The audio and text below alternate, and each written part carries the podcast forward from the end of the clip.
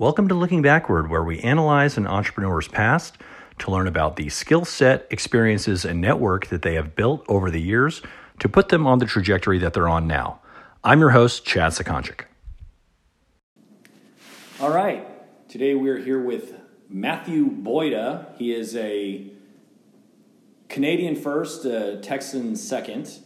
Uh, Matt is just a, a, developer, business person. He works in energy. I, I'm kind of confused a little bit of what he actually does. I, he's told me a bunch of times, but it's so complex that I'm just going to let him speak for himself and let him kind of give you guys a uh, um, an idea of where the end point of this story is. Yeah, I, I, think the, the thing that I like to talk about the most with what I do now is it's a very niche industry. It's a very large industry that mostly large firms such as banks and hedge funds participate in. Uh, but really, what, at the core of it is I work with technology that predicts how power is going to flow on the power grid so that these firms can make financial transactions to capitalize on congestion, which causes price differentials. Okay, so it's essentially a stock market for energy. Yeah. Do you do you manage the stock market, or do you provide like a Bloomberg terminal for the stock market? It's almost like a Bloomberg terminal, but with analytics and forecasting price separations in the commodity. Okay, so for anybody that doesn't know what a Bloomberg terminal is, it's just a very expensive news station or a news computer that you subscribe to that gives you, you know, if, if you think about the stock market, it takes, it, it's second by second trading. So getting the story 20 seconds before someone else can mean, you know, a huge win or huge loss. So these things are hardwired in to get the data as quickly as humanly possible. So what you're saying is that you're providing this this service and crunching all of this data to provide it to your end users as quickly as possible in order to so they can you know capitalize on you know that a congestion is coming up pretty soon so they need to raise their prices. Yes or, or place a bid to purchase buy low and sell high. The, the old economic saying buy low sell high is very apparent within this industry. Okay and so this is our first example of a, an acquisition kind of setup. So your company was called Energetics. Yes. And it was purchased by Genscape. Genscape. So is it called Energetics still, or is that the name of the software, or is that a department? Completely re-imaged, renamed. It's now called Congestion IQ, uh, but we kept the energetics term hidden behind the scenes in the code throughout the application. So it's as an Easter egg to jump out at some point in exactly in the exactly. near future. Got it. um, okay, so uh, this is super super complex stuff. Um, I've known you for a long time, and it, you know, I feel like I kind of understand it, but it's it's super complex. So, what's very interesting is how you got from where you started to here. So, like we said, you're from Canada. Where? How, what was your first job? What was the first thing that you were doing?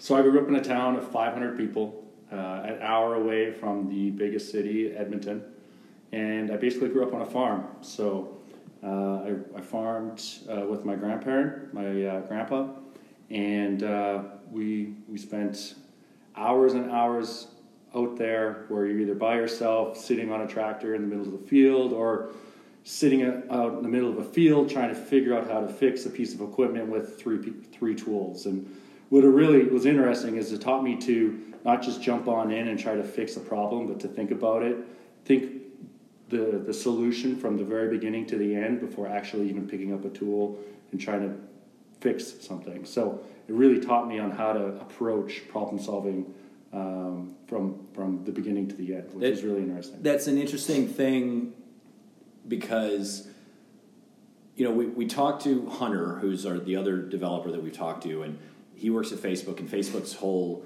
idea is to move fast and break things. And when we develop things at Better Legal, it's I always try not to, you know, we always try to define the problem first, and then we sleep on it and say, okay, well, let's not come up with a solution now because you're just kind of forcing a solution that you're not you haven't really fully processed the problem yet. So we do the work up front to process the problem and understand the root of the problem, and then we everybody steps away. We come back the next day and we kind of let our brains do the background processing. I think that that a lot of people need to do. You know, if you think about just having a problem and banging your head against the wall, and then you like step away from it, you're in the shower or on a run, all of a sudden you're like, oh my god, that's the obvious Yeah. solution. It's so frustrating because you're like, why didn't I think of that yesterday? Yeah. So so I like that that concept of thinking because I think everybody wants to move so fast nowadays instead of you know defining the problem and defining what the actual root cause of the problem is and then letting your brain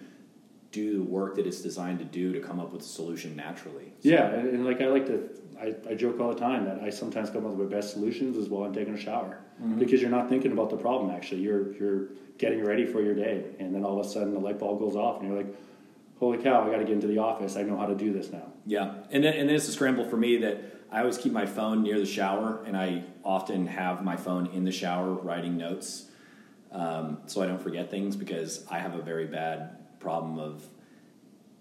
I'm like, that's a great idea. Don't forget it, and then five minutes later, it's gone. Yeah. So, uh, so yeah. Anyway, okay. So farming, and, and you you were in Canada. How far north in Canada? So if you were to start driving uh, and through Montana and you hit the Canadian border, you have another eight hours of driving ahead of you before you get to where I grew up. Wow. Okay. Okay. So that's that's deep deep in there. So during the summer, was it was it you know did you have a summer or yeah, was it more of a spring? The summers really went from May to September, and the highs are between 80 to 85. It might hit Oh, that's not bad. Okay. Yeah, so the summers are, I, I actually like to say the summers are probably one of the best times of the year to go visit there. Yeah. Anywhere in North America, summers in Canada are fantastic. Okay. So you learned how to problem solve. You said with three tools. What were those three tools? Well, I mean, like a lot of the times it's a hammer, a screwdriver, and a crescent wrench. Were you having to ever fashion things together, like No fashioning, but you all of a sudden are using the screwdriver as a punch, trying to un, un, like undo a, a pin or something like that. You're using tools how they're not meant to be used, but at the end of the day, you get. Hey, a tool done. can be used as any way you want it Technology is a tool. in order for it to what, solve the problem that you're trying to solve. Technology is a tool. Any tech doesn't matter. You can be technology agnostic. It Yeah. solves a problem. Agreed. Okay. So farming. Where do we go? So after that, uh, first real job, way not working for uh, my grandpa, uh, working at a garbage dump. And one little unknown fact about Ryley, Alberta, is it's known for its garbage dump. It has one of the largest garbage dumps in North America. And I was in charge of cutting the grass at those garbage dumps, or driving around the county and manning weigh-in stations. Uh, What? Why is the biggest dump in North America there?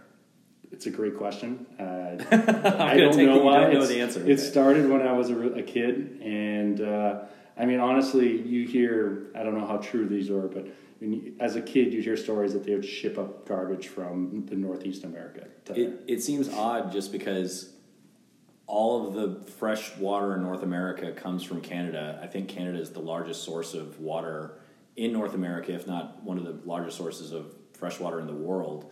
And all of our rivers are fed from Canada, and you happen to be the store of the largest trash dump. Yes, So that's it's- good. It doesn't make sense.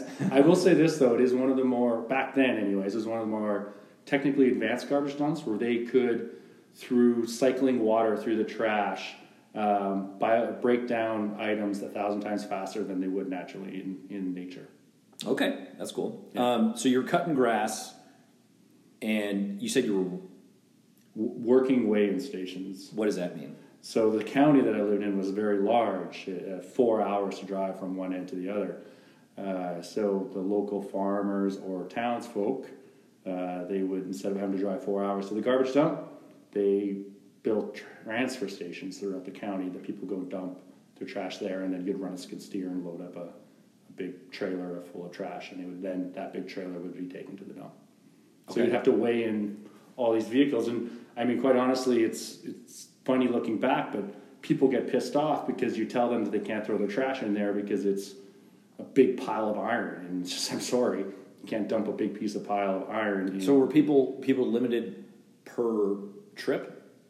Uh, yeah, It- you keep track of license plates, and, and if someone has, th- I, there wasn't really set limits, but you kind of red flag people if you they keep coming back. Okay, okay. Um, so you were you were weighing and cutting grass. I'm assuming you were cutting grass during the winter or during the summer, and Yeah. then doing This is- weighing everywhere else. Yeah, this is just a summer job during. Okay, okay, got it. Got it, got It was just really just an example of my first Okay. job. Okay, so then what happened? So then I graduated high school, and I literally the next day after I wrote my final exam, I moved to Edmonton, which is an hour away, but it is the big city. And part of that move is I, I started working for my uncle um, initially as a property manager for various properties that he that, that banks would foreclose on, and he owned a company that worked with the banks to maintain those properties, cut the grass, shovel the walks, and all that. But the main thing that that led into is I became a process server under the same company, which was a whole series of learning how to manage personalities and situations. And so, for our guests who don't know what a process server is, can you give us a crash course 101? I'm the guy who knocks on the door, Heisenberg from Breaking Bad. I'm the guy who knocks and uh, ask who you are. If you say you say your name, I give you a piece of paper saying you've been served. Uh, and most of the time, it was foreclosure papers or divorce papers. Okay, so you were serving lawsuits to people, Yeah. and most of them were um, were divorce or what was the other one? Foreclosures. on the properties. Foreclosures. Foreclosures. So what people don't always realize- always bad news. Yeah, always bad news. You're the bearer of bad news. And what people don't realize is 80% of the time the bank will work with you on this stuff. It's just that you've been avoiding the bank. So they have to escalate. And Okay. and it, it really like I, I there are situations where people get pissed off at you. You're just the messenger. Um, it doesn't don't, matter. Don't shoot the messenger. Right. Nobody listens to that. That's right. It- they're they're upset in the moment. Yeah. Um, a lot of the times, I kind of went above and beyond and talked people through because there's a back page that the phone numbers they can call and stuff like that. Um, but at the end of the day, So you were like Mr. Incredible, like telling them about, like you were you were giving them bad news, but then also like kind of giving them the process Coaching of them. coaching. Yeah. Okay. Yeah. Okay. Yeah, because at the end, like the banks are going to they banks are going to want their money. They they don't want to actually foreclose on you. They're going to want to be able to figure it out. Um, but the divorce papers can always get pretty iffy. Those Yeah. those are the ones that you just kind of hand and walk away. So what's the best quick story of being a processor? Right. I, there's got to be some. Uh, there was one that I went with my uncle who had to serve this guy, and he was HIV positive. Oh. And he was known of biting his lip on purpose and spitting blood at people. Oh, jeez. And so the police officer, myself, and my uncle went. I stayed in the vehicle. Um, but yeah, the guy walked out fully tattooed, and he uh, luckily did not bite his lip and spit blood at the police officer or my uncle. But that was probably the scariest one that I was kind of a part of. Um, another one that I think was pretty funny. That's terrifying. It it's is. like weaponizing your body. Yeah. Uh, another one that was really funny is I was training a new person that was uh, going to become a process server. One of my buddy, one of my hockey buddies actually, and uh, he had to go around back because the front door had a sign that says "Please use the back door." So he went around back, and he was gone for about 15 seconds. And about 15 seconds after he left and came back around the house, he was doing the Olympic speed walking as an old woman was chasing him off the property with a rake. And, Okay. and that was pretty funny because she was maybe 80 pounds and about uh, 90 years old.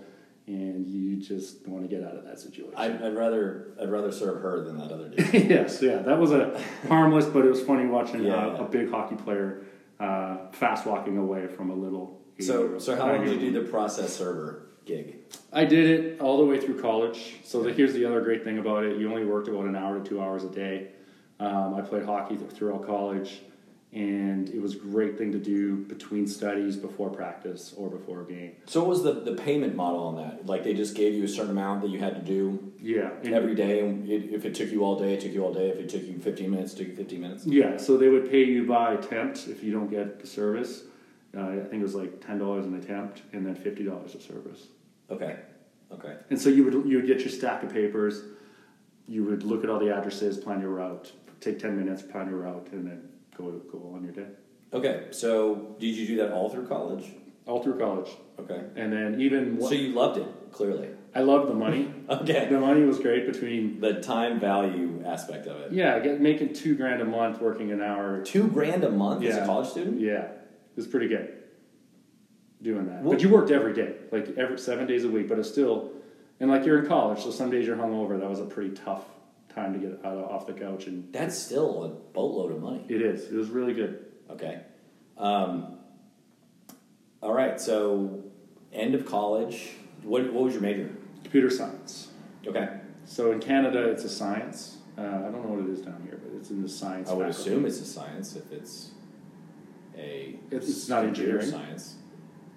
Uh, Is computer programming I'm so engineering? funny here? story. I got so I was a film major. I think I've said that 15 times on this podcast, but I was a film major at the University of Texas. And when I went to go get my college ring, someone told me, I was like, "Is it a Bachelor of Arts or a Bachelor of Science?" And the guy was so condescending. He was like, "That's a Bachelor of Arts." And I was like, "Okay, Yeah. settle down." And I get my ring, and then it was my mom or my dad that was like, "Why does it say BA?" And I was like, "It was Bachelor of Arts." And they're like, "That's a Bachelor of Science." And I was like, "No, no, it's not."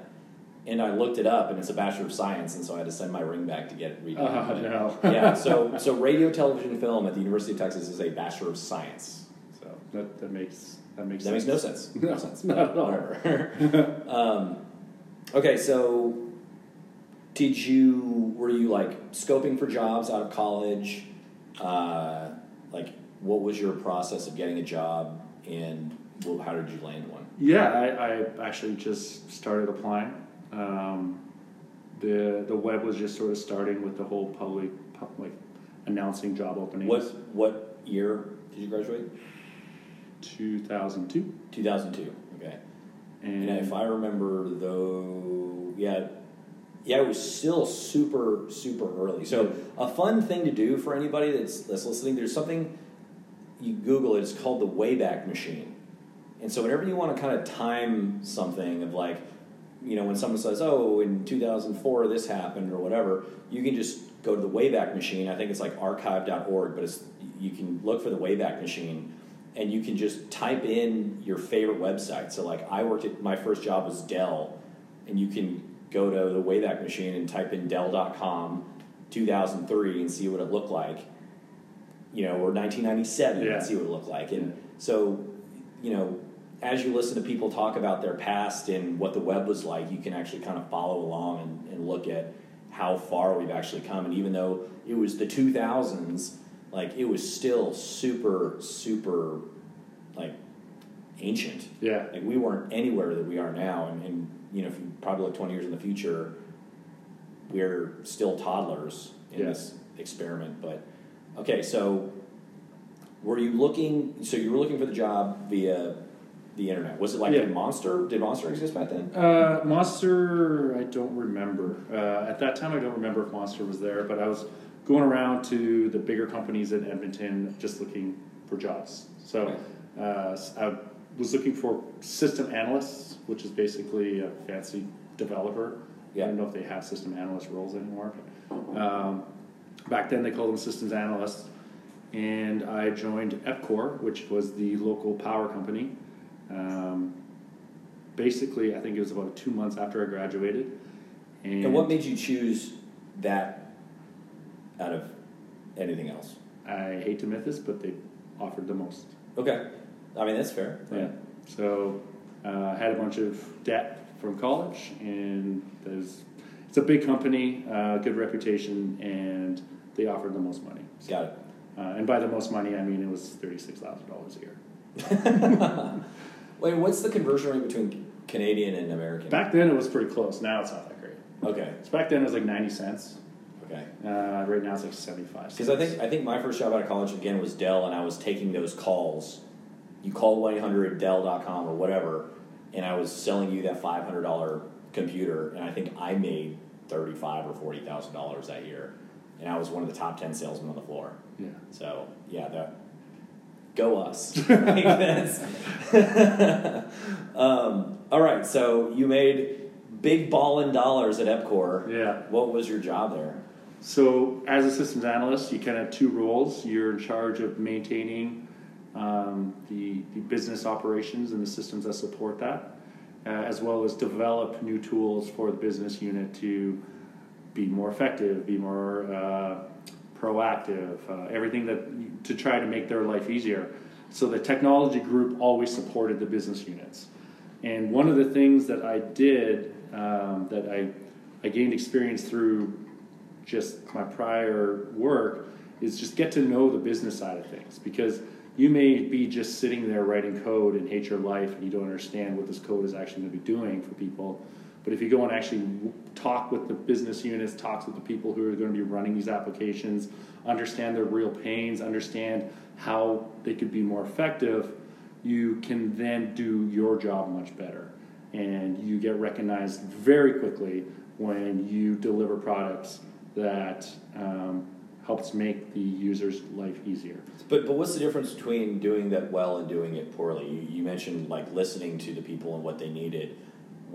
What tweaks do you make in your? Because I'm sure at a company like that that's that big, you don't have free reign and to do whatever you want to do.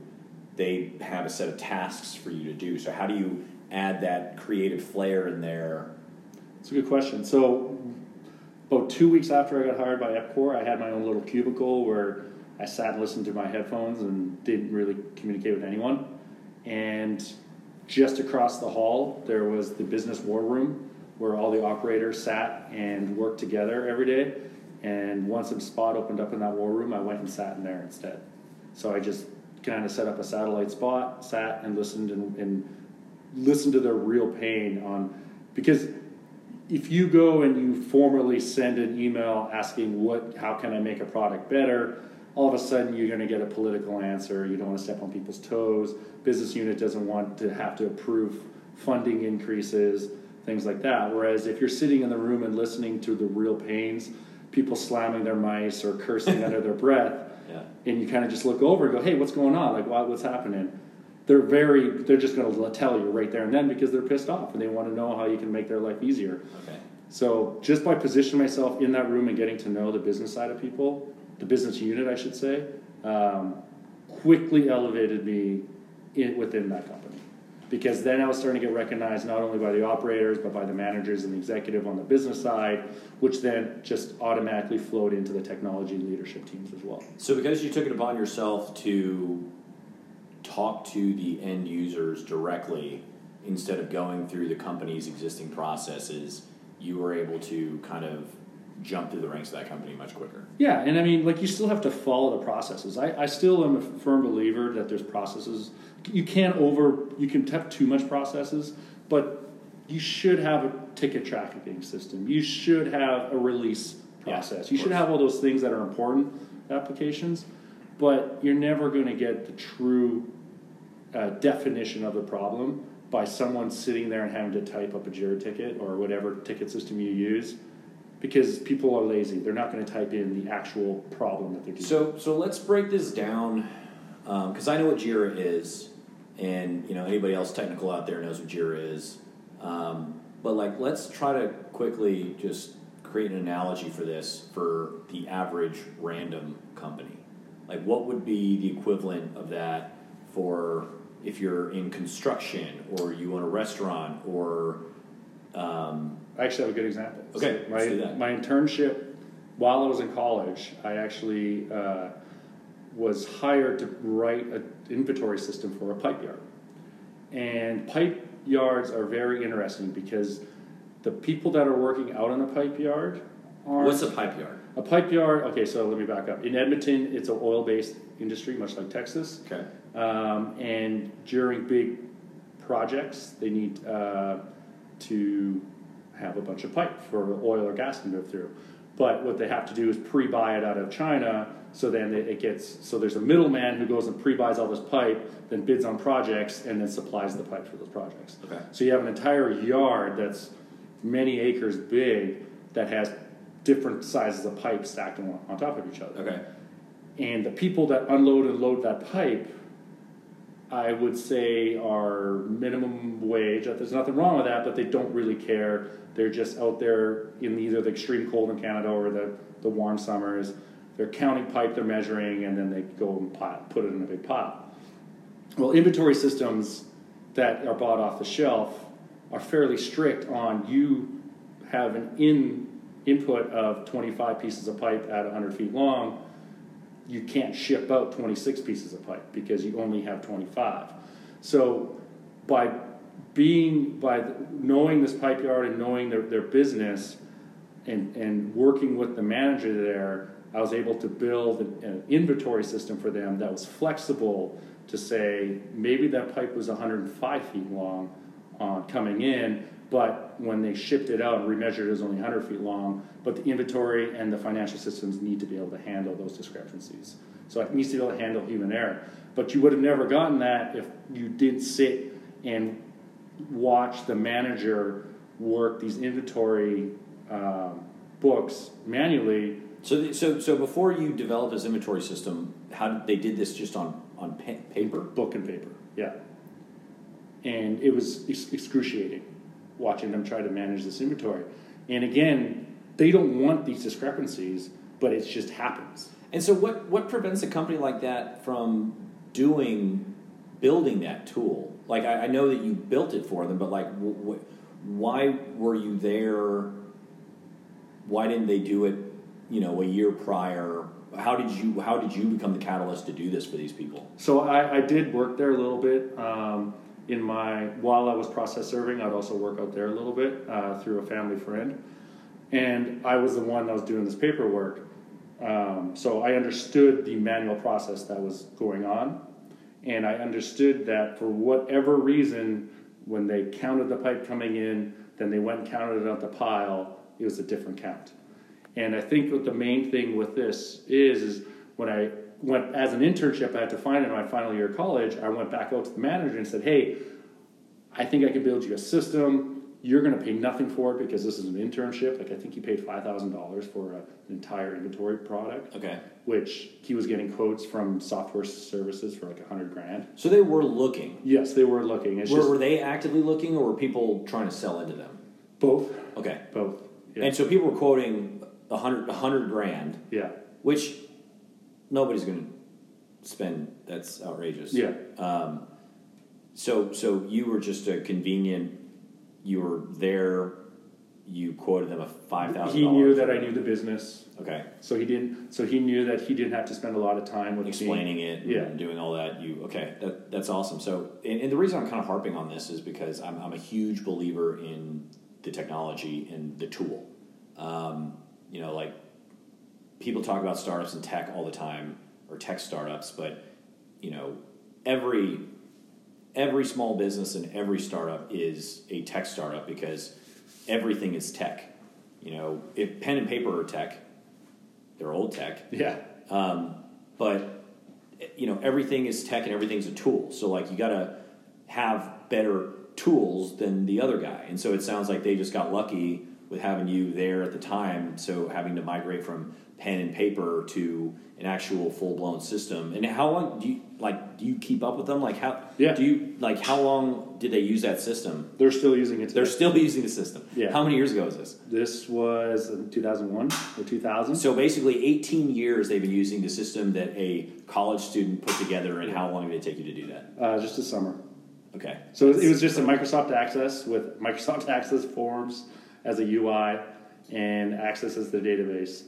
Uh, but the design was flexible enough to handle their unique process. Do you ever have to support them still? No, no. So, it, well, it's funny. The first couple of years, I actually did have to go back a little bit and, and tweak a few things, but I told him that I you can't afford me anymore, jokingly. Yeah. And he, yeah, he he doesn't need it. it he says it's rock solid. He hasn't had any. That's awesome. That's awesome. Okay, so um, EPCOR, you started helping everybody kind of randomly because you positioned yourself. You found a a, uh, a new place to work. Um, yeah, and, and like like what's really interesting with that whole thing too is as soon as you prove yourself after a couple of years that you can deliver, you're delivering products that people can trust and utilize, you, you really start getting included in conversations about strategy and long term plans.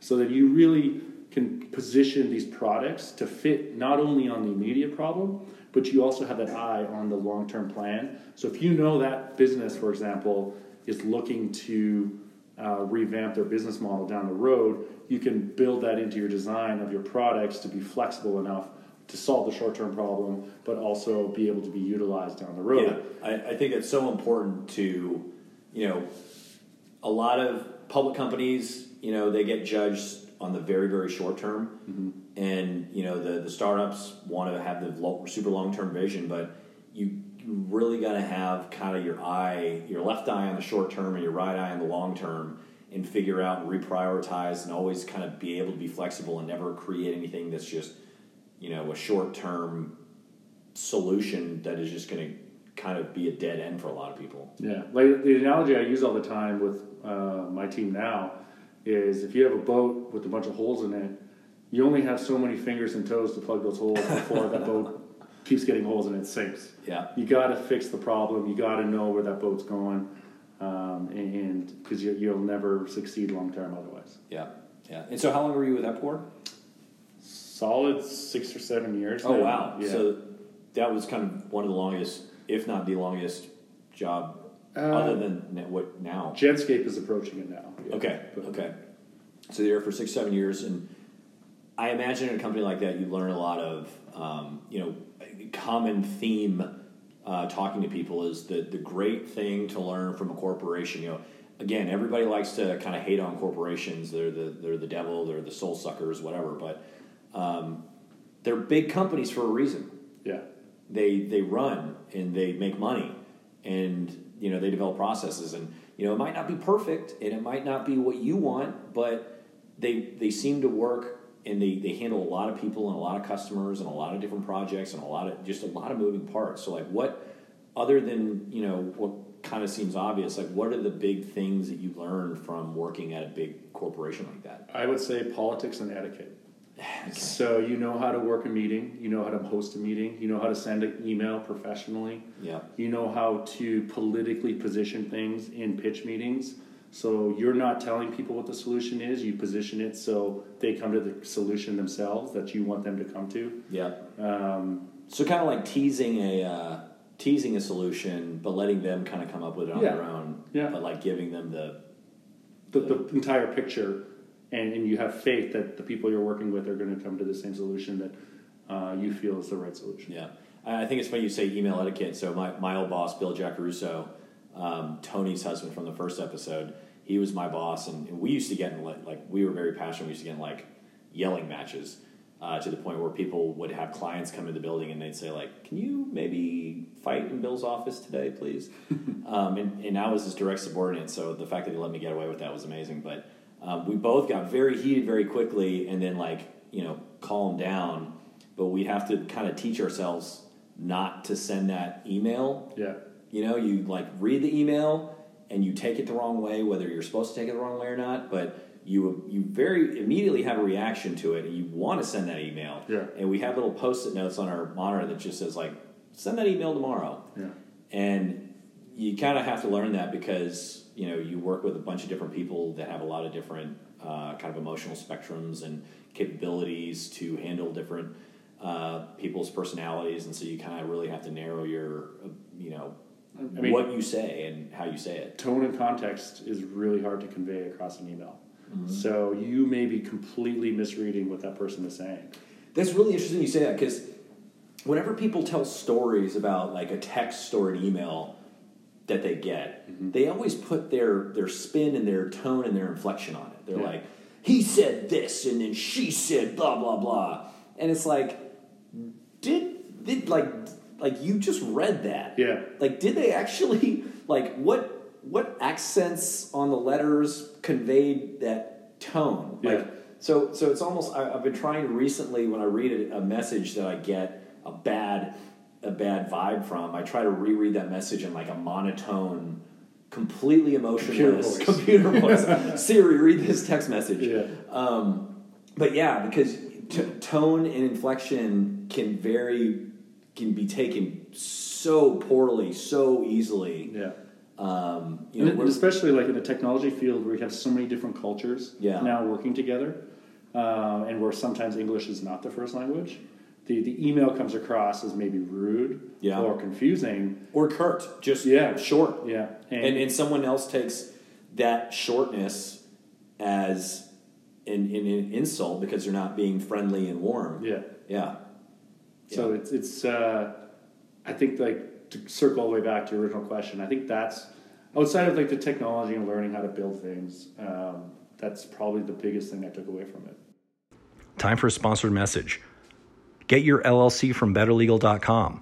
The state filing, EIN filing, and operating agreement for one price as fast as your state will allow. Also offering registered agent service and ongoing state compliance. Let Better Legal handle the formalities so you can handle the actual business. Okay, so why did you leave Epcor? Because Edmonton gets extremely cold in the winter. okay. Uh, it, it gets to. But you're a wildling, so you should be used to it. Yeah, and you are until you, you go to the warm south. Uh, So were you traveling at this point in time? Like, Yeah. you kind of. Uh, I went to Vegas on my 21st birthday. Uh, when was your first kind of time out of Canada? oh, I mean, back when I was a kid. Okay, We- okay, we so you were- California. Okay, so you were Yeah. well traveled. Got it. Um, so your 21st birthday, you went to Vegas. Yeah. And it's just. How did you get there? Sadly, this is uh, my birthday, September 14th. Uh, my birthday, 21st birthday, was in 2001. Okay. So something happened on 9 11, 2001. Oh, So I actually had to wait a month until the plane started flying again until I got to go. But yeah, that's. oh my gosh. I remember waking up, going to getting ready for work, and turning on the TV because my roommates were like, "You need to turn on the TV. What's Yeah. going on?" Yeah. Same thing. Same thing happened to me. And Yeah. you know, like I said, I went to the University of Texas, and the president's daughter was a, a student there. Jenna Bush was going there at the time. She was a year younger than me. And we were terrified that we were a target because we were the largest university in the country, and the president's daughter was there. I mean, that was a stupid thing to think about, I guess, but like, Well, everyone stayed on home. guard at that Yeah, yeah, yeah, yeah. Like nothing had happened like that before Right. since Pearl Harbor, which wasn't really in the continental U.S. You know, Right. it was like way out in the ocean. The news wasn't as quick back Right, then. right, right, right, right, right, right. So, okay, so you drove, Well, we we, no, we flew to Vegas. you flew to Vegas. but like that was kind of the start of me wanting to travel a lot more. Okay, And as I started traveling, I started experiencing new cultures. Um, I, I started traveling the world a little bit. I went to Australia and visited my sister. Well, she went to school there. okay. Um, Canadians and Australians, I imagine those those two cultures that- get along very well. British Commonwealth they just stick together. Okay. Uh, and then uh, Do you all drink tea in Canada or is it coffee? it's coffee. It's coffee. Yeah, okay. it's- we- so we- you're you're one of us. We uh, we didn't go to war. We just stopped drinking tea. One of us. Yeah. One of us. Uh, yeah. So then uh, it, Edmonton gets to there's a solid two weeks a year where it's minus forty degrees out as it's high. okay. and it's just exhausting after a while. Shoveling your walks, starting your car, walking in really cold weather, Yeah. only having summer four months of the year.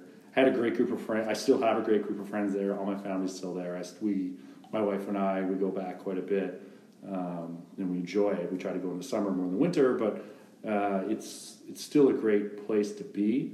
It's just I needed a life change, Yeah. and I knew if I stayed at EPCOR any longer, I was climbing that proverbial corporate ladder, and I was going to get into a position that it just didn't make sense for me to leave.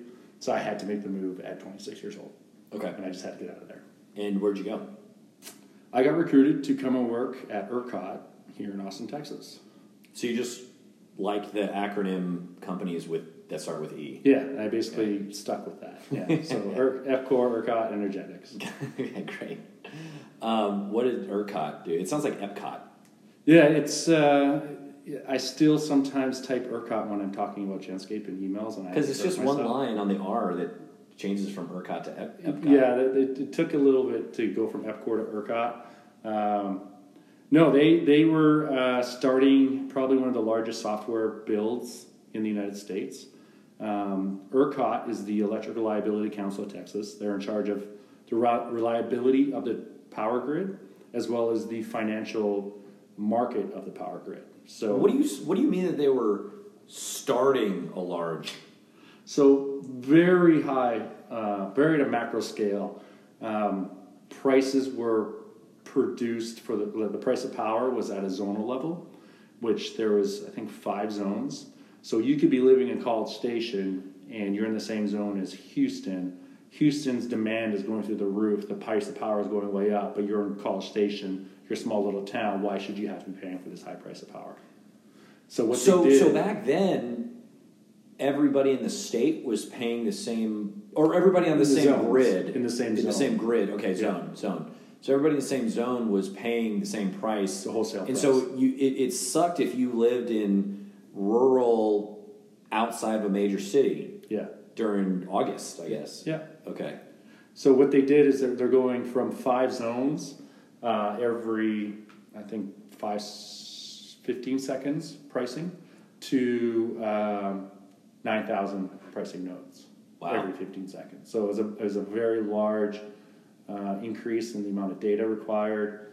Um, the reliability side of things was improved dr- drastically.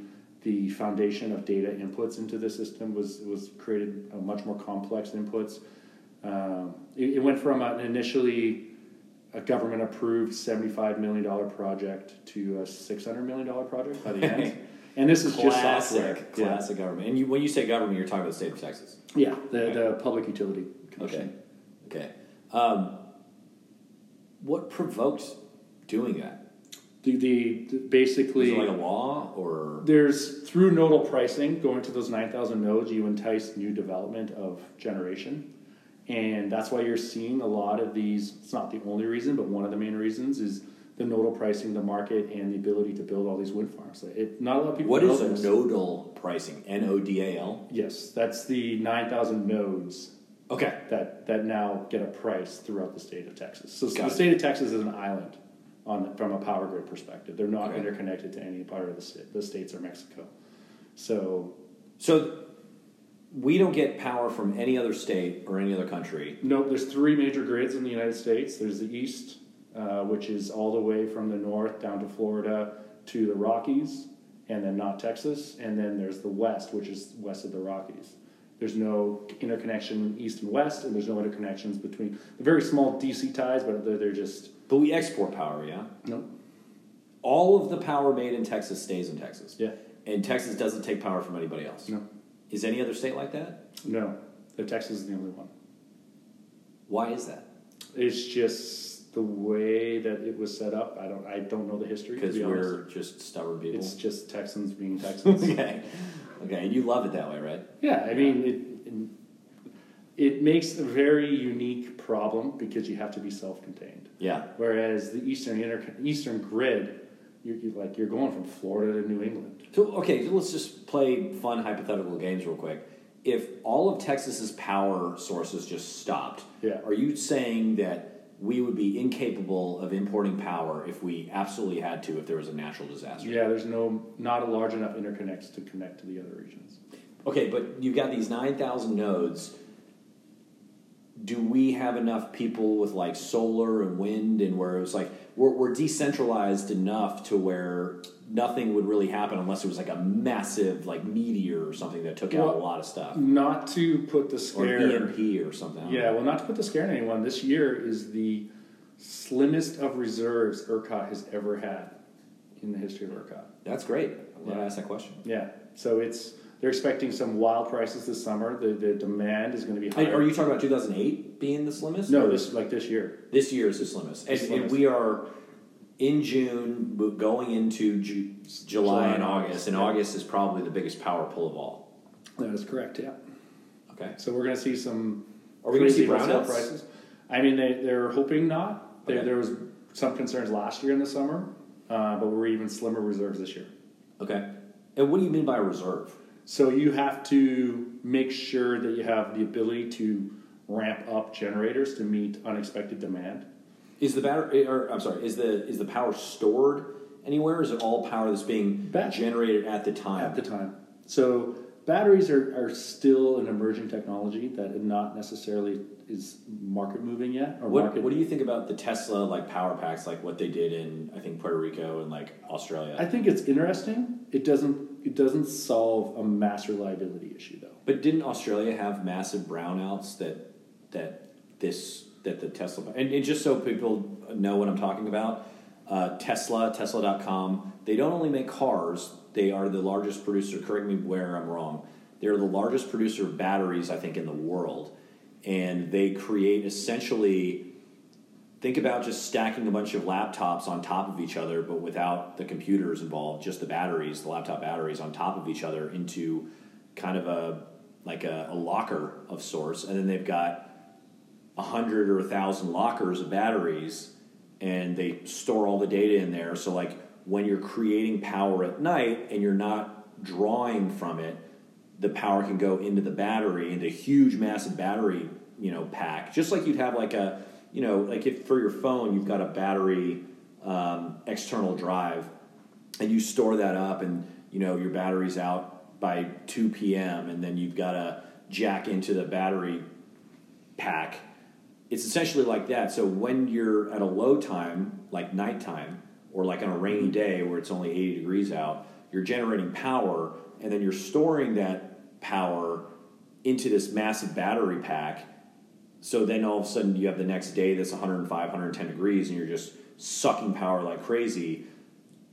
The the the the the, the generators that are generating only a certain amount of power can actually pull from the the reserves. Yeah, yeah. So you're saying that that that technology is not not there yet. Okay. To, for, to solve a reliability issue. So one of the, the crazy things about Texas is it has the highest per capita uh, wind generation in the, in the, United States. So it's almost 20 gigawatts of power can be produced by wind. 20 gigawatts? 20 gigawatts. 20 gigawatts. and uh, so if you ever drive over West Texas, you understand that because it's just nothing but wind, wind farms. Um, but the decommissioning of coal plants has been a major contributor to that. Uh, but what has helped has, is, has that happened a lot? Yeah. Like I, I know, I, I'm not you know, I, I, don't read the news that much, but I just keep hearing coal. There's Yeah. clean coal, and I don't know what clean coal is versus non-clean coal, but it's no what- such thing. okay, so where are these? So did we have coal plants in Texas? Yeah, yeah there's still coal plants. Uh, Where are no- they located? I, I, I mean, there's a lot of them. It's Okay. complex question. and what do you mean they're decommissioning? Like, is that like a state, a state thing where they're like, we are going to go off of coal, or is that just No, like they're not economically not profitable? not profitable? Natural gas is so cheap; it's just making coal not. Is natural gas a better it is a cleaner source. It's cleaner source. Oh, yeah. So it's interesting that it's like you don't even have to make the legislation to say like we're not we're going off of coal because you just have a better, cleaner source that's cheaper. The economics are taking care of it. Okay. But like nuclear is a big deal in, in Texas. So there's the nuclear power plants, and and then they're kind of like your rock, right? Like they hum at a certain megawatts. They don't go up. They don't go down. So they they don't really help the reserve issue. They just create a base that you can build on. It's just a good foundation of power. Yeah. Okay. Whereas the natural gas, you can ramp them up or ramp them down to meet that demand, and they, they kind of fill your reserve.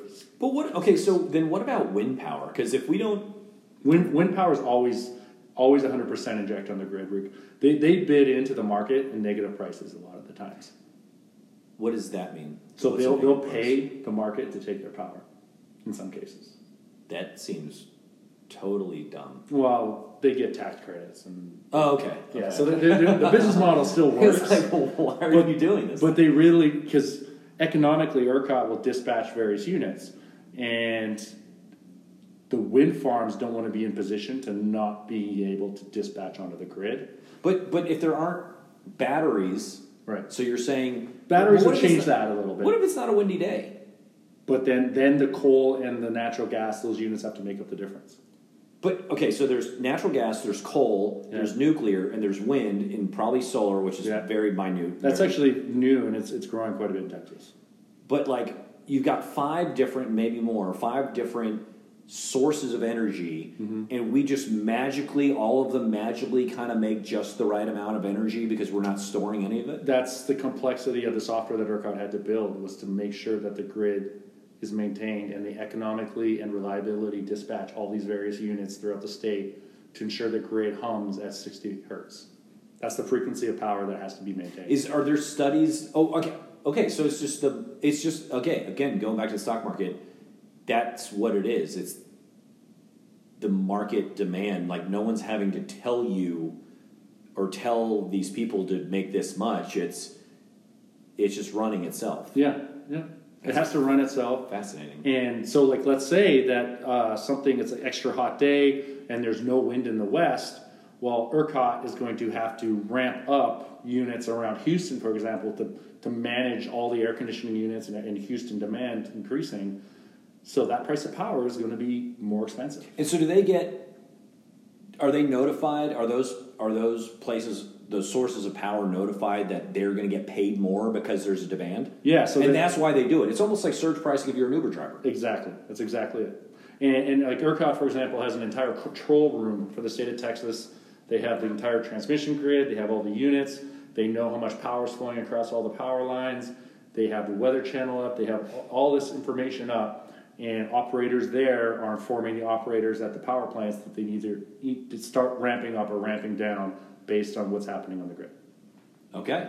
It's, Um, a lot of it is controlled electronically, but there are human points that be like, no, no, uh, that that plant's more reliable. We need to ramp up that one. Okay. So we went off on a tangent, which is completely my fault, but that's just a super complex thing that I think We could sit here for hours. I think I think I think it required a little bit of a breakdown because it's Yeah. not a normal business. It's it's something that just has so many moving parts that you know. Hopefully, everybody that's still with us and hasn't fallen asleep is is like a little bit more uh, uh, knowledgeable about you know why we're getting to where we're going. Yeah. Um, so ERCOT is decides they're going to do this huge this code base. yeah.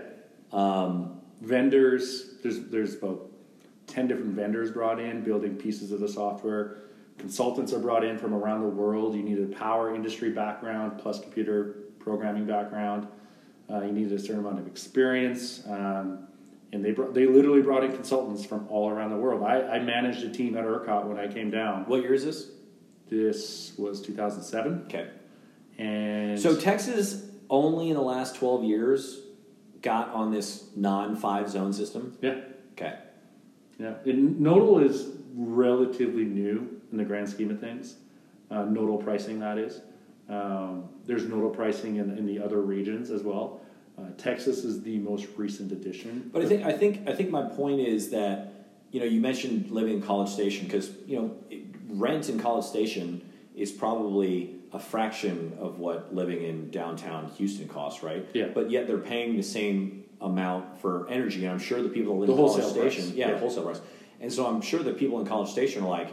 Well, this doesn't make sense. How come someone hasn't solved it? In 2007, you're like, well, it's the 21st century. Like, how come someone hasn't solved this yet? Yeah. And so my, my, my ultimate point that I'm trying to get to is that there's always new stuff. Like you, you, you think every you know, you look at things like Uber and SpaceX and Tesla and and like the new the newest phones that we have from you know Google and, and Apple and what Facebook's building and it's like all this super complex stuff is there, but then there's all this legacy stuff that that is just ripe for the picking. That you know maybe not the, the energy grid mm-hmm. per se, but there's just so much stuff that we've built up t- on top of that still has a lot a long way to go, and there's just still so much opportunity in almost every aspect of our society. So And I, and I mean, I, I like to always say, um, anything can be solved with budget and schedule. and I mean, we literally put a man on the moon with budget and schedule. right, So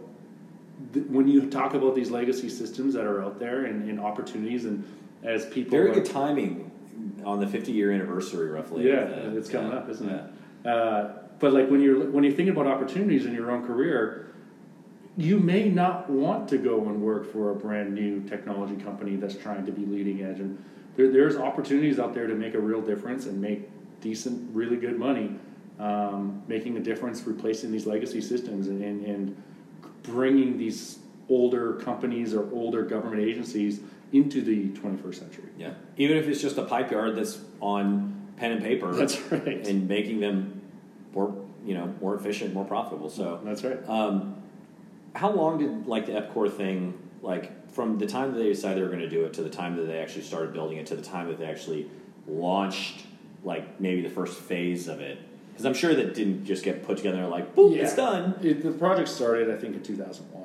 okay Started planning so in, in in 2007 six years later they were like ready to start full board. building code Yeah, c- code testing. Uh, they, they had picked their database Yep. their software stack the vendors, like there's a big proposal RFPs out there for years. what's an rfp uh, request for request for proposal. proposal okay Yeah. Um, so like Airbnb. gotta watch those tlas those three letter acronyms That's right. Uh, but like monster companies, right? Siemens, ABB, um, large industrial software companies were all bidding on various aspects of this project. Uh, so they were developing software. We were developing pieces to put those software, the vendors' software together. Um, the project was supposed to be done in 2008. It didn't get delivered until December 2010. that's not too bad It's not too bad, but you could think about it's a nine-year software project yeah from inception to delivery. Yeah, but how many people live in the state of Texas that that I mean, It, it was that, and it's almost like a mega mega project. yeah, and I mean it's not just ERCOT too, right? Because because because also all of these different sources of power, they're not on the same software platforms, right? that's right. So Like they all had having to change as well. So the, the the sources were having to change, or they were having to change their outputs. They would have to change their outputs and inputs, right? Because they're interacting with ERCOT software. So, so for the listeners again, um, to try to break this down in a non-technical fashion, you know, when you talk about inputs and outputs, like, you know, think about trying to upload uh, some data to an app. Um, you know, you might have to put in a CSV or an Excel document, and it's like, okay, well, what does this look like? And so everybody that has software for their specific function has the data stored in their own way that makes sense for them. So for a wind farm, it might make sense in a certain way. For a nuclear power plant, it might make sense in a different way.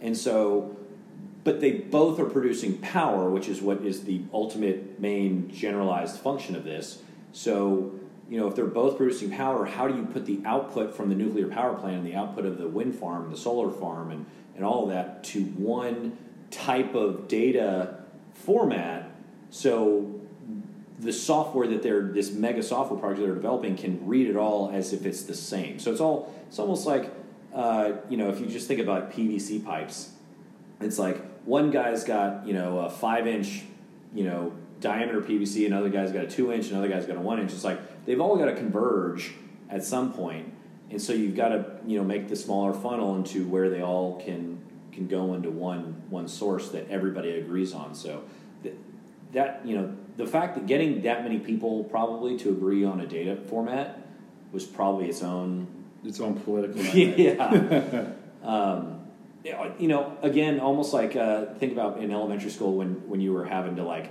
format your a paper like you have to put your name in the left hand side and the date in the top right and then the title here and if you did it wrong you had to redo it it's Yeah. just it's just like formatting Yeah. but Yeah, on a much bigger more complex scale high frequency.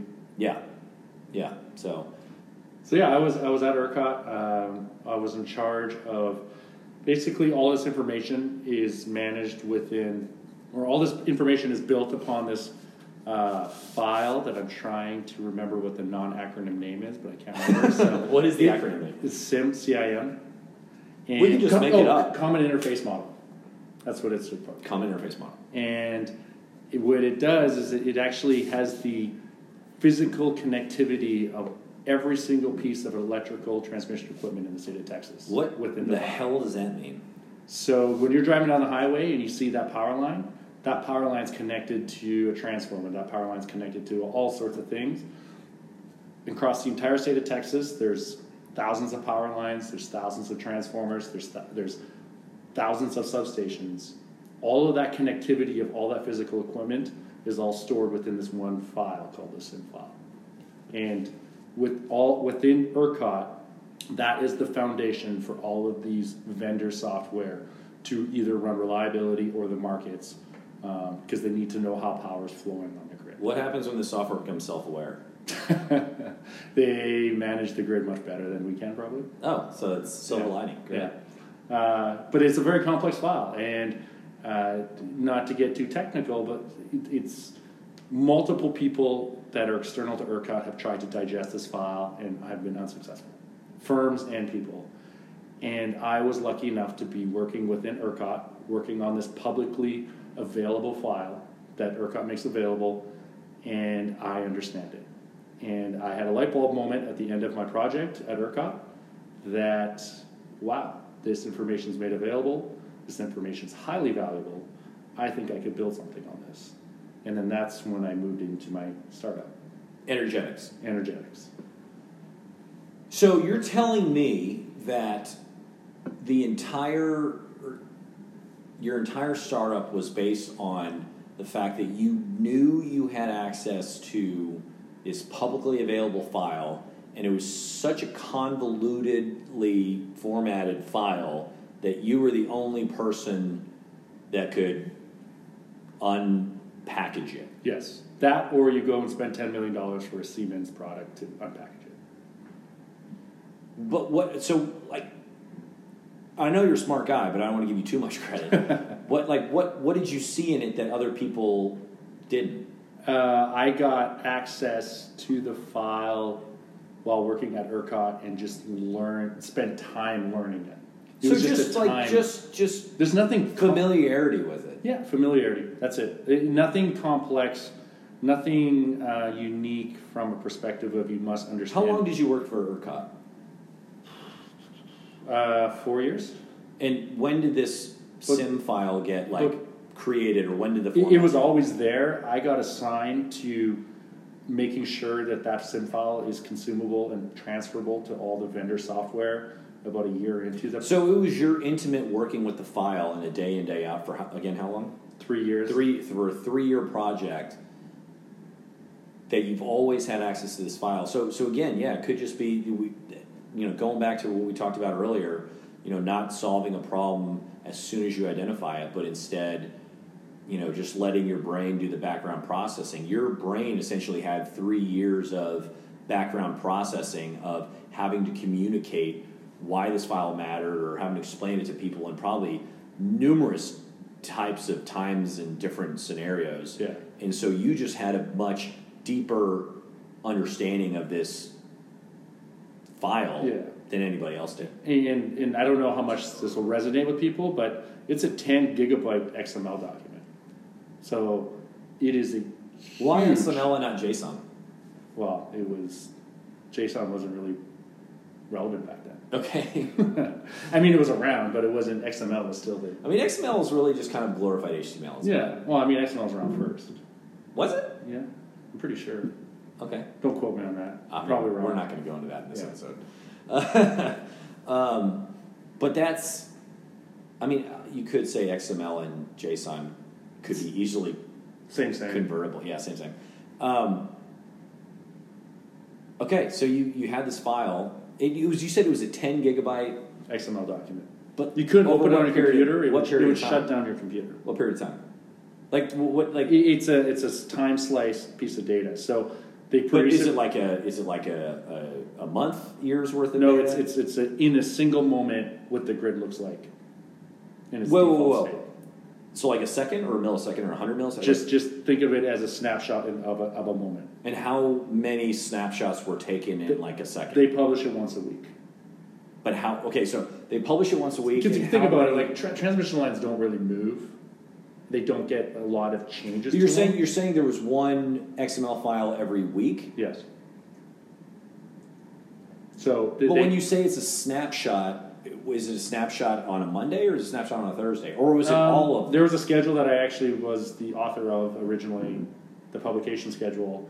Uh, it'd get published sometime between midnight and 1 a.m., Tuesday through Thursdays every week, or the first of the month, wherever day that was. But the okay, so it was a snapshot of what the grid was like In that when in the moment, but it was only captured once a week.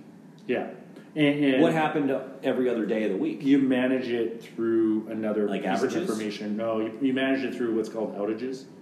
So if you, let's say you're building a transmission line, they publish a SIM file on the Wednesday, your line doesn't go active until Friday. You just build in a temporary outage from Wednesday to Friday. So it's in the SIM file, but it's on quote unquote outage. So they publish these 10 gigabyte XML files once a week, but in reality, it was not super detailed information over a period of time, but you had the ability because you were so familiar with the document to kind of really understand what the snapshot actually meant over the course of the week. Yeah, yeah. Because you know when we're talking Think about of it as a blueprint. but when we're talking about buying and selling energy by the second, Yeah. and you're only working off of a document that is provided to you once a week, how how do you do that? So you use that as your foundation of think of it. Don't think of it as a power So it's just line. a baseline. You think of it as a blueprint of a pipe system of a building. Because Okay. people can think about water pipes a lot easier than they can think about power. And it's a blueprint that they publish to say, all right, on this Tuesday, this is the pipe system as of built in this moment mm-hmm. of that building. They may be making upgrades to the pipe system, but those, those pipe systems aren't available yet. Not available till the next week when they publish the next file. And now that pipe, that new pipe is in the pipe system of the blueprint. So then, when you're trying to figure out the flow of water throughout the building, um, you can now figure out the new flow of water based on the new topology. There's a lot of other moving parts to determine how that water flows, but the the fundamental foundation of the the pipe system is fairly static from one week to the next, through or throughout the week. Okay, so you're familiar with this file, and you just decided to start a company. Yeah. So, I the project manager of this large software product. Uh, him and I, our contracts were ended once the product went live, and he wanted to. He invited me to lunch, and he wanted to hire me for his consulting company. And at that lunch, we were talking, and I basically flipped the conversation into we need to start a company to harvest this information and make it available to the market participants, the traders, uh, asset owners, cities, anyone who's involved in the power industry needs to be able to get the value of this. We'll, we'll give you the idea to not be a, a consultant or an employee anymore and move into this. I want to create something to sell to others. Uh, that's a good question. I I knew that there was no one else that knew how to use that file, so So it's kind of a greed, selfish thing. yeah, greed, selfish. Not that there's anything wrong but, with that. But there is Greed is good. It was to- agreed also that I did not want to leave Austin, Texas, and my work visa would expire once my contract was up. And the other shoe drops. and the other shoe drops. So by not only starting ensuring that I'd be gainfully employed as in a startup um, and, and lawfully be able to work in this country using getting a work visa, um, I could still do that as a consultant. But I was kind of truthfully, I, I'm not really built for the consultant life, living from one contract to the next, not knowing if you're going to get renewed. It's kind of stressful, especially when you're here. you did it for a decade, right? I did it. I did it for four years at ERCOT. Okay, okay. Uh, at Core, I was a consultant. Or, I mean, Got I was it. an employee. Got it. But it, it's it's double layered for me because as soon as my contract's up, I have I think it's a month. I forget what the rule is now. I have a green card now, but um, you have a month, or else you got to go back to Canada. Okay. And I just there was just too much stress with both not having with the opportunity or the possibility of not having my contract renewed, plus being a Canadian living in the states lawfully. Uh, I would leave if my visa would obviously expire, so I didn't want to have to face that situation. Okay. Um, so you created this company and overnight success. yes, absolutely. No, it's uh, it was interesting. The first couple days, I mean, I spent the first Christmas coding. Uh, I went back to Canada uh, for Christmas, coded throughout the holidays, uh, building the system, the database to manage this information, load all this SIM file, and then extracting actionable data for customers, what I perceived as actionable data. And coming back to Texas, my now business partner had a bunch of meetings lined up, and we were starting to get traction early, and people were really interested in these information that we could provide to them.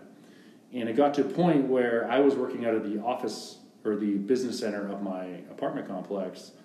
I'm not going to host a meeting at a business center at an apartment complex like a big company, right? Yeah. So I reached out to a fellow hockey player who was a CEO of Venture Accelerator.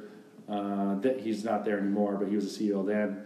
Uh, called ThinkTiv, and asked if he had any spare space that I could come and just squat at. And he said, absolutely. Uh, the hockey group in town, very tight knit group. Uh, we look out for each other, and, and uh, he brought me in and set me up and let me let me get that feeling of going to the office each day, which I, is fairly important to me. Okay. And yeah, started having calls, having meetings, and eventually I asked um, this same CEO to sit in a meeting with me, and I just wanted to get his feedback on what how he thought it went. And we went through the hour long conversation, the presentation. Shut the phone off. He turned to me and said, "You, do, you better." Or how did he put it exactly? Something along the lines of, uh, "You better be fucking excited." He's like, "You got something here. Do you even know what we do here?" And he's referring to think That they were they were venture, venture. Yeah. And I said, no, tell me more. So before we knew it, uh, angel investors, uh, they worked on the design of the company. They And this is because you gave a presentation to a large company. uh, yeah, he just listened in on this one pitch, and he, Okay. he was sold at that moment. And just based on their responses during the call, um, he started identifying the kind of the moat of the business and the technology that we were starting to build. Um, What's the moat of a business? The moat of a business is the it can be as simple as first to market. So you Uber is a good example of that. They were first to market on rideshare. It's not that their technology is anything scary or fantastic. I mean, it is pretty special, but uh, there's other companies out there that do the same thing. That, but they're the first to market.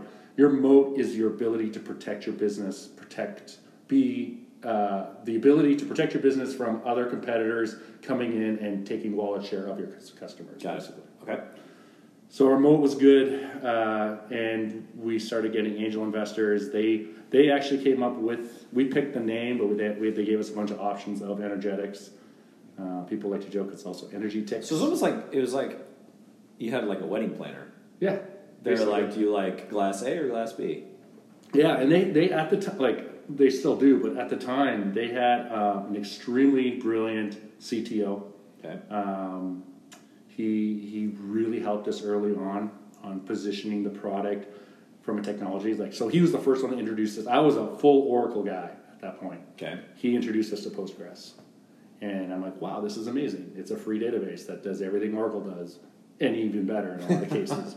Um, and Because Oracle just costs. oh, it's impossible to, to as a small startup, you just can't. Right. The numbers work. Right. Um, Which almost seems like a terrible idea for them because they're positioning themselves out of the market because people like you are not using them. Yeah, no, and, and we'll never like they have a free tier that's you, you quickly get to the limit of that tier very Yeah. quickly as a startup. Salesforce has the, kind of the same thing with Heroku and Yeah, yeah, and and they just positioned the product. They helped design the company, design the, the products around the company. Um, taught us a lot about marketing. Uh, again, this is two computer guys who have an idea for a computer system or a computer product, but not an actual company, marketing, all those things. So they built that out. And we started working exclusively with hedge funds and, and providing these forward looking congestion calls on the grid uh, for each of the, the future markets, both the month ahead and the day ahead markets. And it was going really well. Um, angel investment, uh, we, we got enough in to survive for a while. But it, one thing that kind of started working against us is the trading market started drying up. And why did that happen? just market conditions, um, various things that probably shouldn't really. So people just stopped trading? no, you just there's there's a cost of doing business for these hedge funds, Okay. and they it costs too much money to trade power than they were getting out of it. Okay. They could take that capital and put it elsewhere, and make Got better it. money. Got it. Um, and we started. The, the well started drying. The companies couldn't afford to spend money on technology. Yeah. Um, that's the other thing I learned is hedge funds if their if their capital is not being traded, they think it's a waste of capital. If the capital is being spent on technology, it's it's a much harder conversation to have with hedge funds Okay. because it's they're they want everything to be working. Got it. Um, so it got to a point where we were uh, a lot of the hedge funds, some hedge funds even kind of screwed us out of some money, Yeah. knowing that we were a startup and could come after them legally. So you're saying that a large hedge fund that owed you money because you provided a service to them just didn't pay their bills Yeah. because they knew that you were not going to. I think there was a week where we made one hedge fund five hundred thousand dollars, and then they just stopped communicating. What did they owe you? Uh, at the time, I think it was a twenty percent deal of whatever profit. Oh, it was a percentage. So, so you made them five hundred thousand dollars, and they owed you twenty percent of that, yeah. which And is what two two hundred thousand dollars, Uh, no, hundred thousand. hundred thousand. Yeah. Sorry, my That's math all right. is No. I was a film You- you- you actually scared me for a second. Yeah. I was like, um, so But like that's that's a that's a so they made the money and just ran. Yeah. They and then uh, we heard one of the traders that was there that went to another firm that we we are friendly with still to this day told us they actually tried reverse engineering our technology. They tried stealing what we were doing. Um, The hedge fund did. yeah. These hedge funds sound like great people to work with. Uh, yeah, you should watch the show Billions. I do, I do. um, okay, so hedge funds were stealing your commissions and um, trying to reverse engineer what you were doing so they could steal your your IP. Yeah. And, Fantastic. And so the revenue started drying up. Angel investments were getting kind of scared. Uh, they didn't want to put in a lot more money back into the business because they didn't know if the business model would actually work out. And we got constant feedback from industry partners that are are back to that sim file. It is the best in market. You guys are by far the best, most accurate. If only you had the Genscape gen- generation forecast. Who's Genscape? So Genscape is a company that started in Louisville, Kentucky, who built a business around monitoring generators to, to tell their customers what those generators are running at. And they have a series of patents on, on ways that they do this.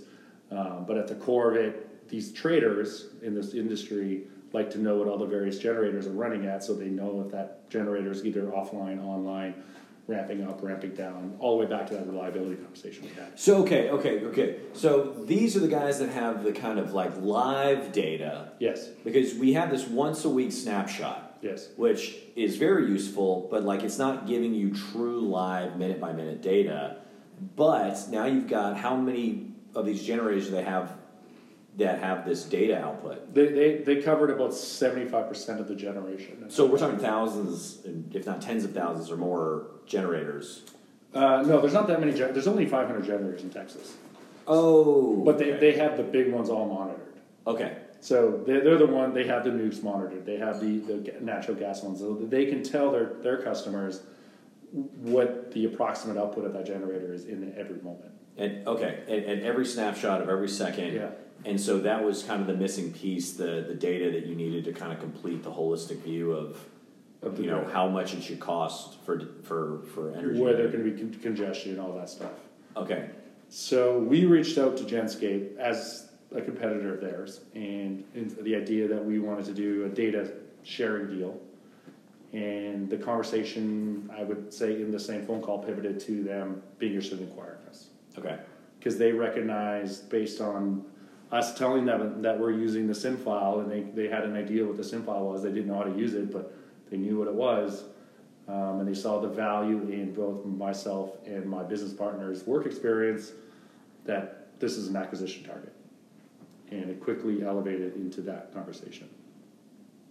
Um, how so? How long did it take to close the deal? That was probably the most excruciating six months of my life. Six months. Okay. because I was not at that point. It's been months since I've gotten a paycheck. Um, basically, savings depleted, living off credit cards. Nice. Um, the deal started. The conversation started in the spring, and the deal wasn't closed until late November, early December. Okay. So a lot of just showing up at that ThinkTiv office and sitting there, and there you're you're basically consulted to not make any changes to the product. So you're not doing anything. No, no customers. What were you doing on a day to day basis? Trying to improve things without massively improving or massively changing things.